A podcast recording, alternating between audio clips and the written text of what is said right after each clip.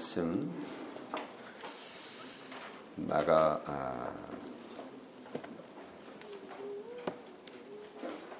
마가 마태복음 오 장 오 절과 시편 삼십칠 편 일 절에서 십일 절을 읽도록 하겠습니다.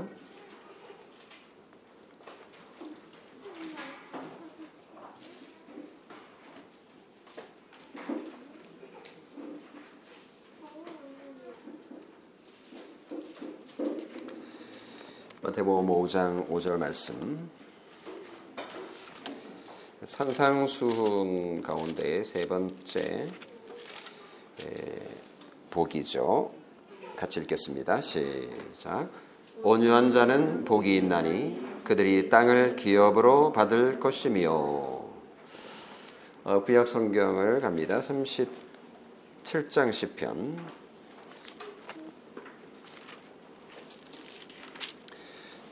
다 읽고 오신 줄 알고 일 절부터 십일 절까지 말씀 같이 교독하도록 하겠습니다. 시편 삼십칠 편. 악을 행하는 자들 때문에 불평하지 말며 불의를 행하는 자들을 시기하지 말지어다. 그들은 불과 같이 속히 배임을 당할 것이며 푸른 채소같이 쇠잔할 것이미로다. 여호와를 의뢰하고 선을 행하라. 땅에 머무는 동안 그의 성실을 먹을거리로 삼을지어다. 또 여호와를 기뻐하라. 그가 내 마음의 소원을 내게 이루어 주시리로다. 내 길을 여호와께 맡기라. 그를 의지하면 그가 이루시고 내 빛을 빛같이 나타내시며 내 공의를 정오의 빛같이 하시리로다. 여호와 앞에 잠잠하고 참고 기다리라. 자기 길이 형통하며 악한 꾀를 이루는 자 때문에 불평하지 말지어다. 분을 그치고 노를 버리며 불평하지 말라. 오히려 악을 만들 뿐이라. 진실로 악을 행하는 자들은 끊어질 것이나 여호와를 소망하는 자들은 땅을 차지하리로다. 잠시 후에는 악인이 없어지리니 내가 그곳을 자세히 살필지라도 없으리로다. 십일 절 같이 합니다. 그러나 온유한 자들은 땅을 차지하며 풍성한 화평으로 즐거워하리로다. 아멘.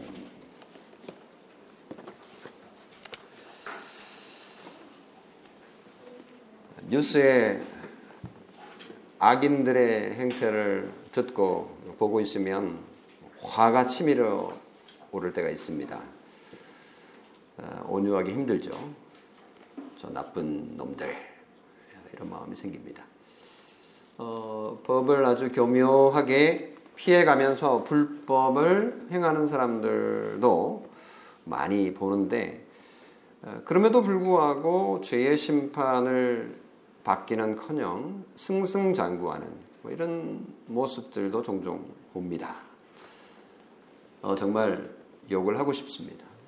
분노가 치밀어 오르죠. 법을 지키며 살려고 애를 쓰고 있는 바보 같은 어, 나를 보면서 시샘하는 마음도 종종 생깁니다. 참 온유하기가 쉽지 않습니다. 잘 되는 기업들, 잘 되는 사람들, 돈 모으는 사람들을 가만히 보면 어, 부동산을 잘 관리해서 어, 된 것이라는 것을 보게 되는데 어디서 그런 고급 정보를 모아오는지 모르지만 그가 매매하는 부동산은 몇십 배, 몇백 배 오릅니다. 아마도 정부 고위 공직자들로부터 유력한 정보를 얻었기 때문이지 않을까 의심이 가는 부분입니다. 그들은 너무나 잘 됩니다. 그런 소식을 들으면 불평이 입에서 나오기 마련이죠. 참을 수가 없습니다. 온유하기가 참 어렵습니다. 분노가 생기고 화가 나고 불평이 입에서 흘러나오게 되는데 우리가 지난 두 번에 걸쳐서 온유 성품을 설교를 들었는데 오늘 마지막 세 번째 온유 성품을 정리를 해야 되겠습니다. 그럼에도 불구하고 온유한 자가 복을 누린다라는 것이 성경의 가르침이고 하나님께서 우리에게 요구하시는 것도 그것이다라는 것을 배우기를 원합니다. 오늘 설교의 제목은 온유한 자가 누리는 복입니다. 첫째 대지는 온유한 자는 땅부자, 둘째는 성도가 누릴 온유, 셋째는 하나님 나라 땅에 사는 성도입니다. 땅부자가 되고 싶으면 온유한 자가 되면 됩니다. 마태복음 오 장 오 절의 말씀이 그거잖아요. 온유한 자는 복이 있나니 그들이 땅을 기업으로 받을 것이다. 온유한 자는 복이 있는데 그 복이 뭐냐 하면 땅을 기업으로 받는 거다. 기업이라는 말은 유산이라고 번역할 수 있습니다. 그러니까 땅을 유산으로 받을 거기 때문에 온유한 자가 복이 있다라는 거죠. 이 말씀을 문자 그대로 적용을 하면은 온유한 자는 땅부자가 돼야 되고 땅부자는 온유한 자라는 결론을 내릴 수 있습니다. 땅부자가 되고 싶습니까, 여러분? 땅을 많이 가지고 싶으세요? 그러면 온유한 자가 되십시오. 성경이 그렇게 말하고 있잖아요. 하지만 현실을 보면, 우리 주변을 보면 그렇지 않아 보입니다. 온유하지 않은 자들이 땅부자인 경우가 너무나 많습니다. 땅부자들은 하나같이 온유하지 않고요, 오히려 탈법과 불법을 일삼는 자들일 가능성이 더 많아 보입니다. 부자가 되려면 온유하면 안 되죠. 오히려 반대여야 합니다. 돈 벌기 쉽지 않은 세상에서 돈을 많이 벌어 땅부자가 되려면 온유한 척할 수는 있겠지만 정말 온유할 수는 없습니다. 오히려 땅부자는 돈을 사랑할 가능성이 많지요. 온유한 자는 땅부자가 될 가능성이 적습니다. 이게 현실입니다. 우리가 주변을 둘러보면 이 성경 말씀이 맞아 보이지 않는다고요. 그렇다면 팔복 가운데 온유한 자에게 주어지는 땅의 의미가 무엇일까 궁금해지지 않습니까? 온유한 자에게 약속된 복, 곧 땅을 유산으로 받는다는 것은 예수님께서 시편 삼십칠 절의 말씀을 인용한 것이다라고 볼 수 있습니다. 오늘 시편 삼십칠 편 십일 절의 말씀을 읽어보면 그러나 온유한 자들은 땅을 차지하며 라는 말씀이 나옵니다. 온유한 자들은 땅을 차지하게 될 것이다 라고 하는 시편 삼십칠 절의 말씀을 예수님께서 아시고 그거를 인용한 것이다 라고 해석할 수 있습니다. 다윗의 인생을 살펴보니 악인이 벌을 받고 혼나기보다는 더 잘 되는 것을 본 겁니다. 악인이 사업을, 사업도 잘하고 권력과 명예도 잘 얻는 것을 본 거죠. 부귀영화도 누리며 삽니다. 악인은 큰 세력을 얻고 삼십오 절, 시편 삼십칠 편 삼십오 절에 보면 나뭇잎이 무성함같이 삶이 화려하고 온갖 혜택과 편리를 누리고 있음을 노래합니다. 심지어 악인은 음모를 꾸미기까지 하고요, 의인들을 괴롭히는 일에 동참합니다. 십이 절에 보면 악인이 의인치기를 꾀하고 그를 향하여 그의 이를 가는도다. 정말 나쁜 사람들입니다. 의인을 괴롭히는 거예요. 악인은 칠 절에 보면 자기 길이 형통하며 악한 꾀를 냅니다. 그러니까 악인들이 하는 일이 잘 못 돼야 되는데 너무너무 잘 되는 꼴을 우리가 본다는 거죠. 다윗도 마찬가지였습니다. 삼십이 절에 보면 악인이 의인을 엿보다 살해할 기회를 찾는다. 그냥 괴롭히는 정도가 아니라 악, 의인들을 죽이기까지 하려고 합니다. 악인은 다른 사람을 속여 손해를 입히고 자기는 이익을 챙기며 사기도 칩니다. 이십일 절에 보면 악인은 꾸고 갚지 않는다 라고 합니다. 악인은 다른 사람의 재산을 빼앗고 권력과 재력으로 강도짓을 합니다. 십사 절에 보면 악인이 칼을 빼고 활을 당겨 가난하고 궁핍한 자를 엎드러뜨리며 행위가 정직한 자를 죽이고자 합니다. 악인은 그럼에도 불구하고 잘 됩니다. 자기 길이 형통하며 칠 절에 십육 절에 악인은 재산이 풍부하며 삼십오 절에 내가 악인의 큰 세력을 본즉 그 본래의 땅에 서 있는 나뭇잎이 무성함 같다.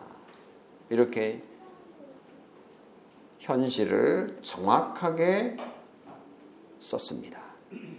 오늘 우리가 살아가는 이 세상도 다르지 않습니다. 꼭 같습니다. 우리 주변에 살아가고 있는 불신자들이 얼마나 잘 먹고 얼마나 잘 입고 잘 사는지 모릅니다. 그들은 하나님 없어도 부자가 됩니다. 그들은 자신의 힘과 능력을 굳게 믿습니다. 그들은 열심히 일한 결과 성공하죠. 재산도 축적합니다. 그런 성공과 부를 얻기 위해 불의도 불사합니다. 필요하면 거짓말도 밥 먹듯이 합니다. 당연히 속이기도 하지요. 심지어 의인에게 폭력을 가하기도 합니다. 한 번씩 선한 행위도 하지요. 하지만 그것은 성공을 위한 수단일 뿐입니다. 인생을 즐기며 인생의 쾌락을 추구합니다. 그들은 가진 재산이 많으니 쉽게 망하지도 않습니다. 돈이 돈을 벌고 대를 이어서 그 부가 이어집니다. 이게 세상에 뭐가 거꾸로 된 것 같지 않습니까? 삼십칠 편을 거꾸로 읽으면 몇 편입니까? 네, 칠십삼 편인데요. 칠십삼 편에도 꼭 이와 같은 상황을 시로 적었습니다. 시편 칠십삼 편 삼 절에서 십이 절 말씀을 제가 요약해서 읽어보면 이렇습니다. 내가 악인의 형통함을 보고 오만한 자를 질투하였음이로다.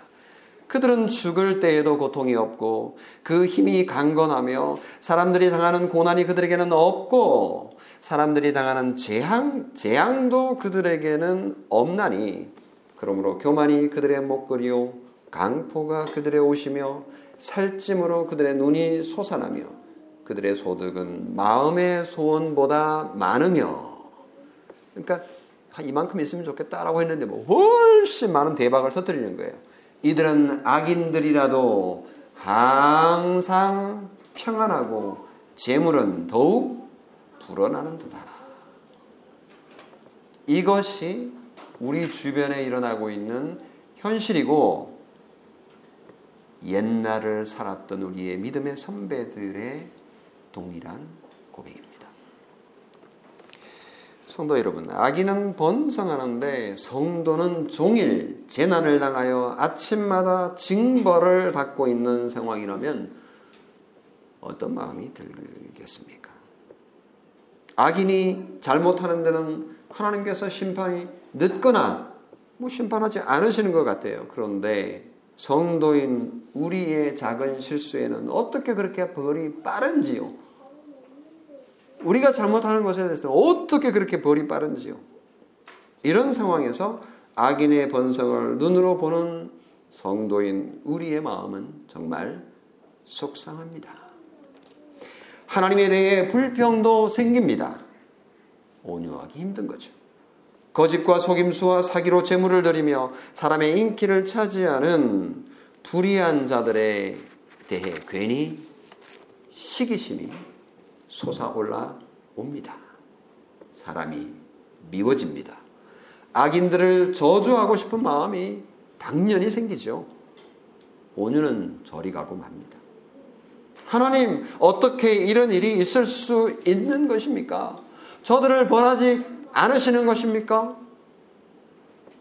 하나님이 우리를 통해 평화와 능력을 나타내시도록 우리 자신의 권리를 하나님께 드리는 것이 온유인데 그런 온유의 능력을 발휘하기가 너무너무 힘든 현실이 우리의 현실입니다.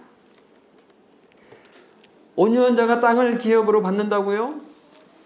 우리의 상황은 너무나 반대인걸요? 믿을 수가 없습니다. 온유하기 힘듭니다. 실망입니다.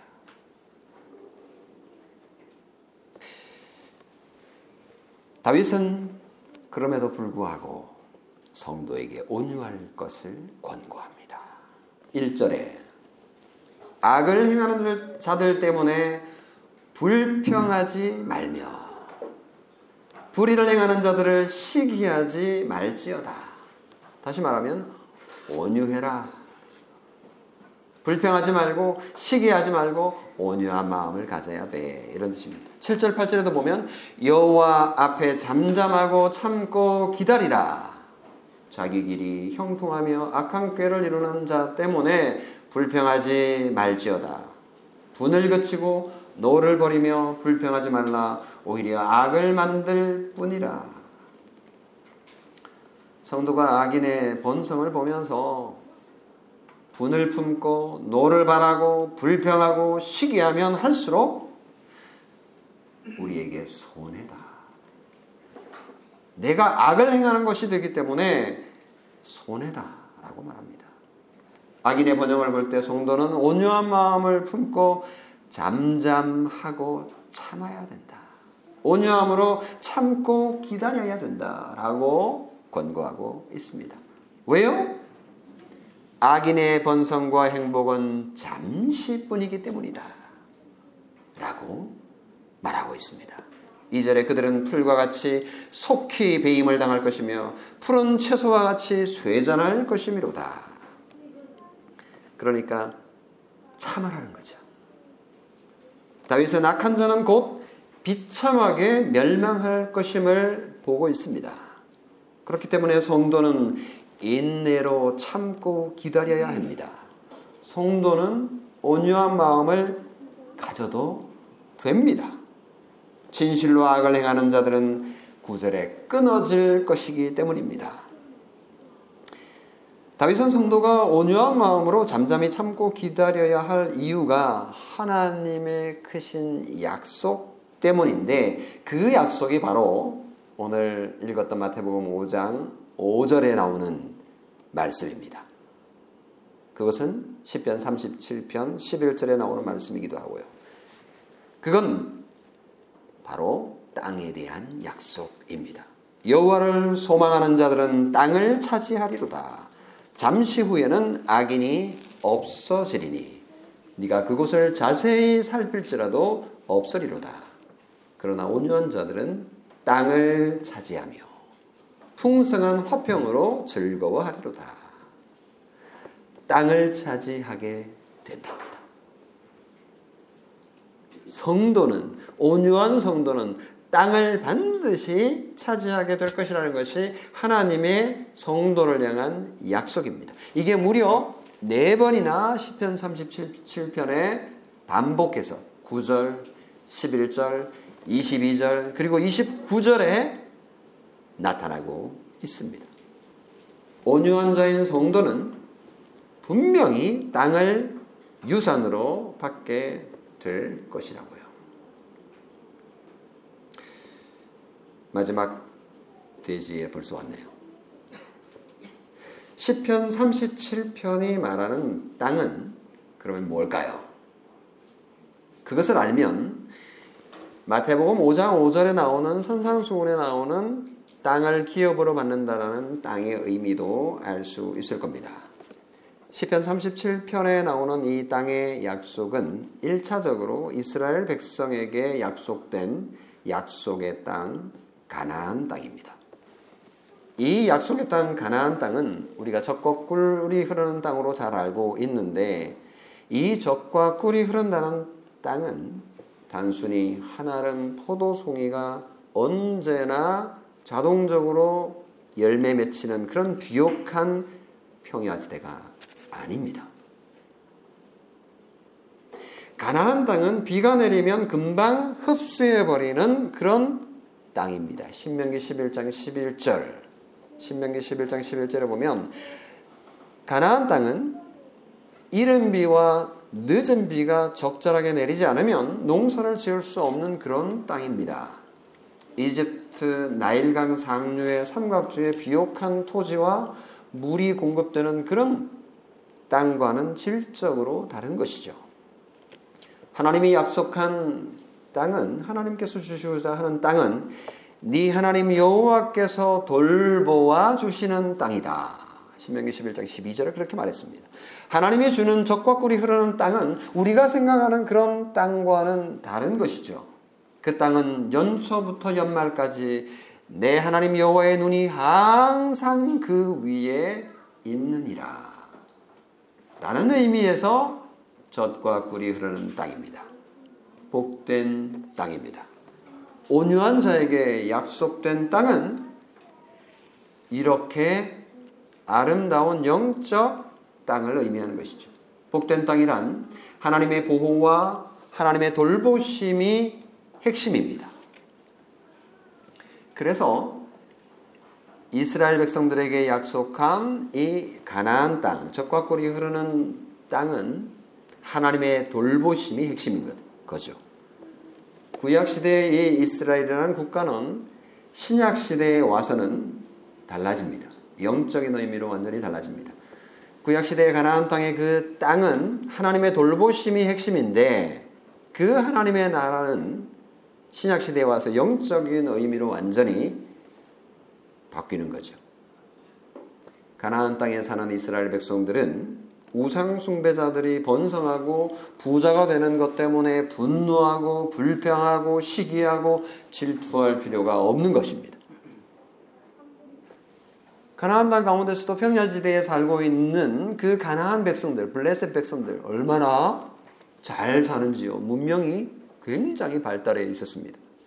그리고 자신들이 탈출해 나왔던 그 이집트 곡창지대, 가나안 땅에 비가 안 와서 어려울 때에도 이집트에는 아무런 문제가 없는 그런 땅에 사는 사람들을 쳐다보면, 견눈질하면 정말 힘든, 힘들 거죠. 힘든 거죠. 성도는 하나님이 준 분복으로 그 땅에서 그분의 말씀에 순종하면서 살면은 지속적으로 그 땅이 그들의 것이 될 겁니다. 이게 하나님께서 약속하신 약속의 땅의 의미입니다. 만약 이스라엘 백성들이 그것에 만족하지 않고 온유한 삶을 살지 않고 그들 마음대로 교만한 마음으로 산다면, 이방인처럼 자신의 능력을 믿고 부귀영화를 쫓아간다면, 그렇게 죄악에 빠져 살게 된다면 그들의 결과는 비참해질 것입니다. 그것은 그들에게 약속, 약속된 그 땅이 없어질 것이라는 벌로 나타나게 되는데, 정말로 이스라엘 백성은, 북왕국 이스라엘이 주전 칠백이십이 년 아시리아에 의해서 완전히 멸망했고, 남왕국 유다는 주전 오백팔십육 년 바빌론에 의해서 포로가 되어 온 세상으로 흩어지게 되므로 이스라엘 백성들은 그 이후로 온 세상에 흩어진 자, 디아스포라라는 백성의 별명이 붙게 된 것입니다. 그래서 그들에게는 정말 약속된 그 땅이 사라지게 된 것입니다. 온유하지 못한 백성이 받게 되는 결말은 비참합니다. 이 말씀은 오늘 우리에게도 여전히 적실합니다. 우리는 구약시대처럼 구체적인 그런 땅을 할당받은 것은 아닙니다. 대신 언약의 새 시대에는 성도가 발을 붙이고 사는 이 땅이 바로 하나님께서 허락하신 젖과 꿀이 흐르는 땅입니다. 영적인 땅인 거죠. 대한민국 시민인 우리는 이 땅이 주님께서 우리에게 허락하신 젖과 꿀이 흐르는 땅입니다. 하나님 나라의 시민으로 살면서 온유하게, 온유하게 살지 않는다면 우리는 이 땅을 잃어버리게 될 것입니다. 그러나 하나님께서 말씀하신 대로 온유하게 산다면 이 땅이 하나님께서 우리에게 주신 약속의 땅입니다. 우리 주변을 살펴보십시오. 힘들고 어려운 불신자들의 핍박과 고난과 또 시기할 것들이 얼마나 많습니까? 그럴 때마다 우리가 분노하며 시기하며 노를 바랄 수 없습니다. 온유한 삶을 살아야 합니다. 그리스도인의 삶은 온유한 삶이 특징입니다. 같이 치고받고 싸울 수 없습니다.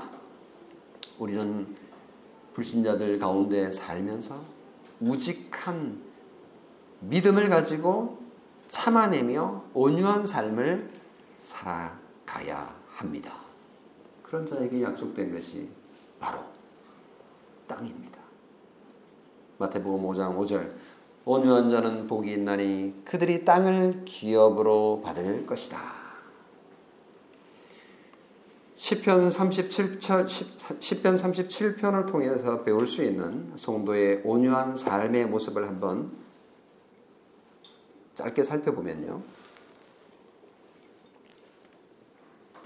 성도는 악인의 박해와 본성을 보고 놀라며 실망할 필요가 없습니다. 하나님의 살아계심과 보호하심을 믿음으로 굳건하게 견딜 수 있습니다.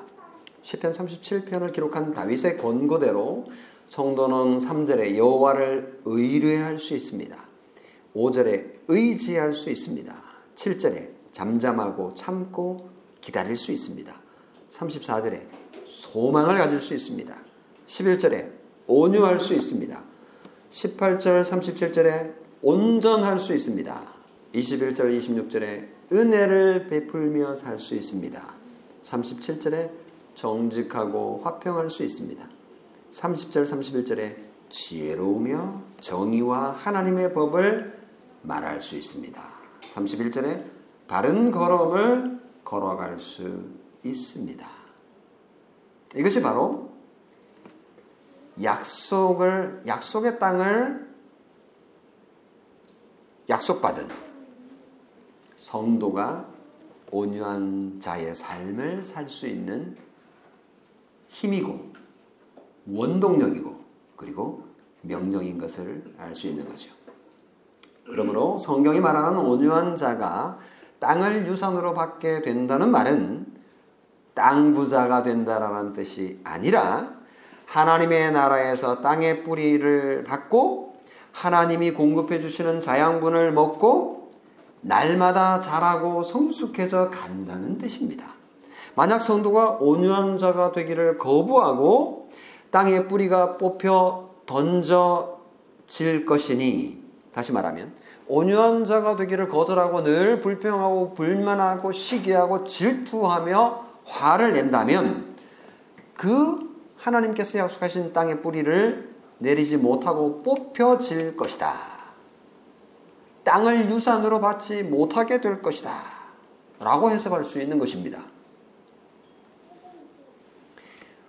온유한 자는요, 땅을 차지할 뿐만 아니라 풍부한 화평으로 즐길 수 있을 것이다. 십일 절에 이렇게 말했습니다. 이 화평이라는 말은 당연히 샬롬이라는 말입니다. 샬롬의 번역이 화평인데 화평의 거꾸로, 화평을 거꾸로 읽으면 평화죠.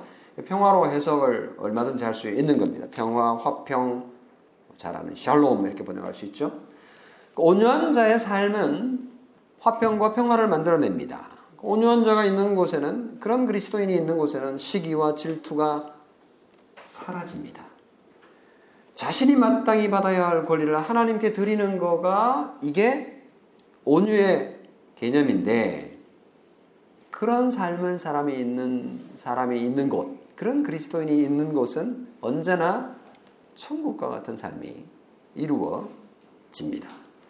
다른 사람이 잘 되는 것을 보고, 다른, 다른 사람이 유명해지는 것을 보고 시기하고 질투하면 할수록 그곳은 평화롭지 않습니다. 그러므로 시기하지 맙시다. 근데 시기하지 맙시다 이렇게 해가지고 시기한 마음이 안 생기면 좋겠지만 그게 그렇지 않지 않습니까? 주변이 너무 어처구니 없는 일들이 많이 생기니까 아, 정말 화도 나고 분노도 생깁니다. 그러므로 우리가 주님의 말씀에 붙들려 있어야 되고 오늘 이 말씀을 가지고 하나님께서 우리에게 허락하신 이 땅의 의미가 무엇인지 잘 살피고 우리가 기억한다면 힘을 얻을 수 있으리라 믿습니다. 온유한 자는 다툼과 싸움을 벌일 필요가 없는 것이 불의한 자들은 풀과 같이 속히 배임을 당할 것이며 푸른 채소같이 쇠잔할 것이기 때문입니다. 온유는 불평과 불만 그리고 분노를 극복하는 원동력입니다. 분노와 화냄은 성도를 악하게 만들 뿐입니다. 악인이 칼을 빼고 활을 당겨 가난하고 궁핍한 자들을 엎드러뜨리며 행위가 정직한 자를 죽이고자 하지만 그들의 칼은 오히려 그들의 양심을 찌르고 그들의 활은 부러지고 말기 때문에 성도가 그런 것들을 불평하고 분노하며 죄에 빠질 이유가 없는 것입니다.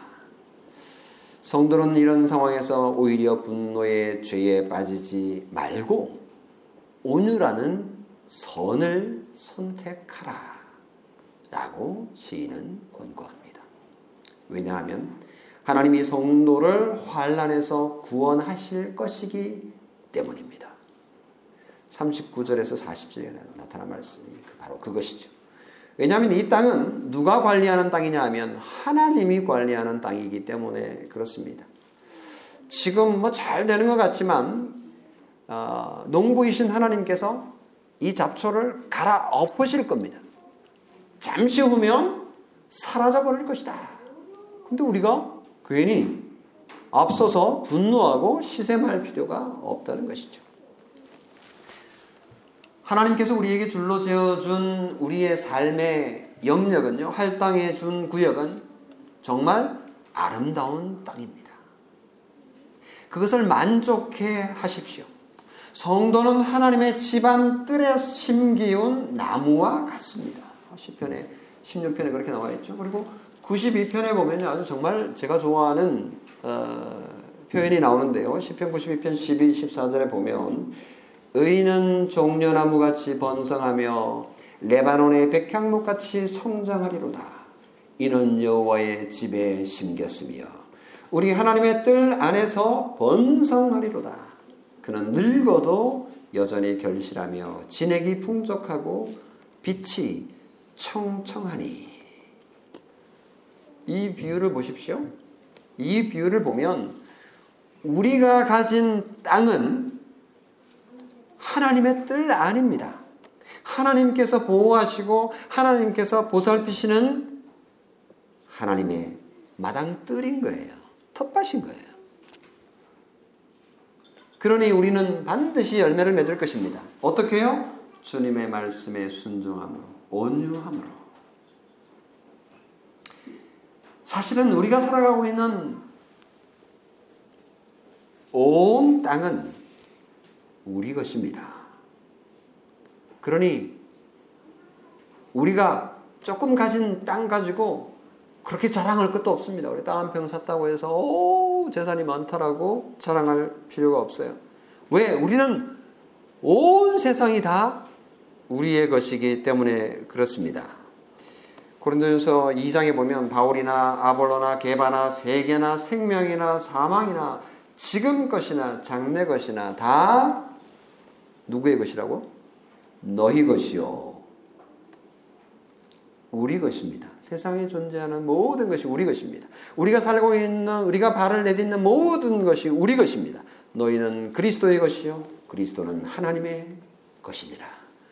그러니까 우리 편, 내 편 이러면서 싸우고 찢고 시기하고 질투하고 분노하고 화낼 이유가 없습니다. 그렇습니다. 성도는 하나님으로부터 엄청난 복을 받았습니다. 하나님의 자녀이니 하나님의 보호를 약속받고 있습니다. 그러므로 우리는 하나님의 자녀처럼 행동해야 합니다. 온유는 하나님의 자녀로서의 나타나는 여유로움입니다. 하나님의 자녀만 누릴 수 있는 자유에서 발현되는 성품인 거죠. 온유는 하나님 나라 백성의 품격입니다. 하나님의 자녀로서 온유합시다 라고 굳이 말할 필요도 없습니다. 내가 하나님의 자녀라는 거를, 내가 가지고 있는 것이 다 하나님 것이고, 아니 내가 가지지 않은 것까지도 다 하나님의 것이니 내 것이다라는 그런 믿음이 있으면 자연스럽게 발현될 수 있는 것이 온유 성품입니다. 사랑하는 성도 여러분, 성도의 땅은 하나님이 제공해 주신 주님의 집안의 뜰과 하나님 나라의 영역입니다. 이것이 바로 마태복음 온유한 자에게 약속된 복인 땅을 기업으로 받을 것이요 라고 하는 의미의 핵심입니다. 그래서 이 온유한 자가 땅을 기업으로 받는다는 것은 하나님의 나라의 영적 관점에서 보면 해결이 되는 거죠. 물론 이 땅에서의 삶이 끝이 아닙니다. 하나님께서는 우리에게 새하늘과 새 땅을 약속하셨습니다. 예수님께서 재림하시면 불완전한, 그러니까 악인과 함께 살고 있으면서 그래서 우리로 하여금 헷갈리게 만드는 이 상황이 끝날 겁니다. 그때 악인을 가려내어서 뒤엎어버리고 완전히 새하늘과 새 땅에서는 우리의 땅이 완전하게 온전하게 임할 것이 분명합니다. 말씀을 맺겠습니다. 오늘 우리는 악인과 달리 성도가 왜, 왜 그럼에도 불구하고 온유해야 하는지를 배웠습니다. 마지막으로 짧게 생각할 것 하나가 있는데요. 이 악인과 선인의 삶은, 이 대비되는 삶은 사실은 우리 밖에 있는 악인과 우리의 공존 또는 대비일 수도 있지만 개개인 성도 나 안에 공존한다는 사실입니다.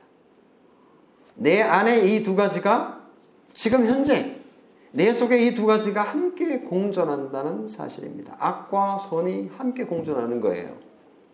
온유하고 싶은 마음도 있고 분노하고 화내고 싶은 마음도 내 속에 공존하는 겁니다.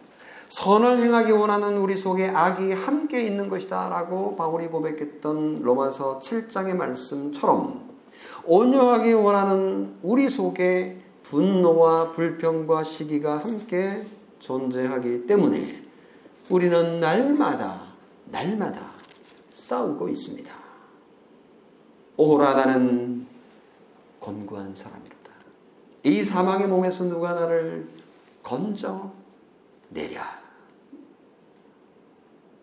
성도 여러분, 이 고백이 오늘 우리의 고백이 아닙니까?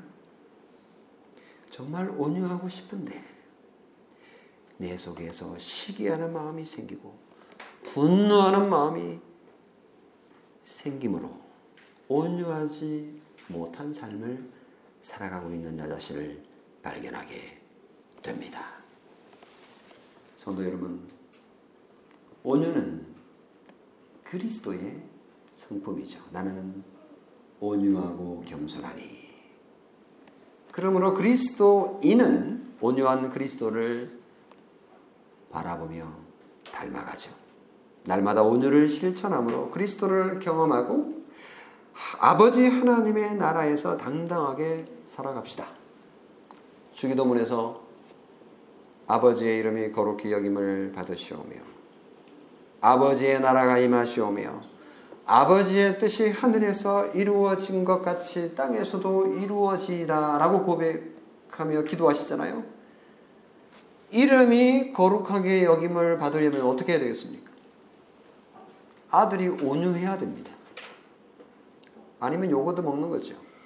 분내고 시기하고 질투하고 싸우면 하나님의 이름이 거룩히 여김을 받을 수가 없습니다. 아버지의 나라가 임하려면, 하나님의 나라가 임하려면 온유해야 됩니다. 하나님의 뜻은 우리의 온유입니다. 날마다 기도하십시오. 온유하게 살게 해달라고 기도하십시오. 온유한 그리스도인으로 살게 될 때에 여러분은 하나님 나라의 삶을 경험하게 될 것이고 온유 그 자체이신 그리스도를 맛볼 수 있을 것입니다. 그분의 자녀로서 온유한 삶을 사심으로 모든 권리를 그분에게 맡겨드림으로 하나님의 나라가 여러분 자신에게 그리고 여러분 가정에 그리고 우리의 교회에 임하기를 우리 주 예수 그리스도의 이름으로 간절히 축원합니다. 아멘. 다 같이 기도하겠습니다. 주님 고맙습니다. 주님께서 우리에게 온유한 자에게 약속된 땅의 유산을 우리가 누리며 살기를 원합니다. 하나님 나라에 살 수 있다는 것이 우리에게 얼마나 놀랍고 큰 은혜인지를 날마다 묵상하며 우리 속에 온유하지 못하게 옛사람이 불쑥불쑥 올라오는 이러한 모습을 줄여주시고 죽이게 해주시고 예수 그리스도의 성품인 온유를 행하며 살아가는 또 누리며 살아가는 저희들 되게 해 주시기를 원하옵나이다. 가나안 땅에서 이스라엘 백성들이 하나님의 성품대로 살지 않고 하나님의 말씀대로 살지 않고 죄를 똑같이 지음으로 결국은 그들은 그 땅에서 쫓겨나게 되므로 그들에게 약속된 땅에서 살지 못하고 그것을 유산으로 받지 못했음을 기억합니다. 오늘 우리가 어떻게 살아가야 될지를 우리에게 보여주는 좋은 교훈임을 고백합니다. 온유한 삶을 만약에 우리가 살지 못한다면 우리는 주님께서 약속하신 그 하나님의 나라를 잃어버리게 될 것이라는 경고로 받습니다. 하나님, 우리에게 온유의 삶을 살게 하옵소서. 우리 주 예수 그리스도의 이름으로 간절히 기도하옵나이다. 아멘. 이 시간